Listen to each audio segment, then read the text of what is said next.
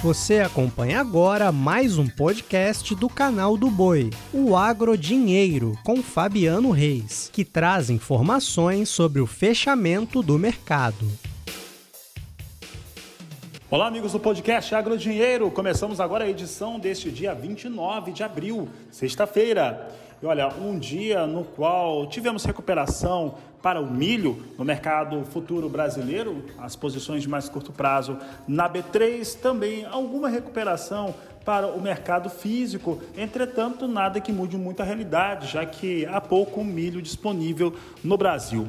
E o que nós vimos foi um destravamento dos negócios sendo feitos com milho em longo prazo, enquanto que o mercado spot continua da mesma forma pela questão de não se ter o cereal de maneira disponível.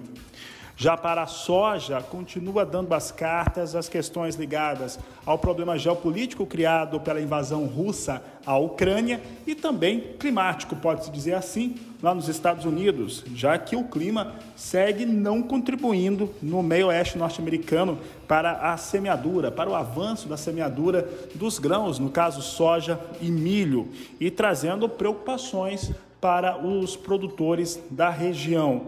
Por enquanto, ainda não tem cenário adequado e isso vai trazendo as especulações que são muito tradicionais durante o desenvolvimento da safra norte-americana.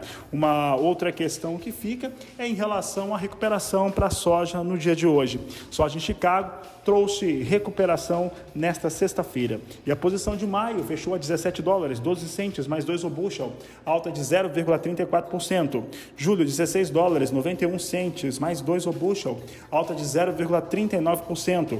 Agosto, 16 dólares, 39 centes mais 4 com alta de 0,38%, e setembro vindo com 15 dólares 66 centes o bushel, com alta de 0,42%. Com essas informações, eu encerro esse podcast Agro Dinheiro. Desejo a todos uma ótima noite, um grande abraço e até segunda-feira. Você acompanhou o podcast Agro Dinheiro. Para mais informações, acesse o nosso portal sba1.com.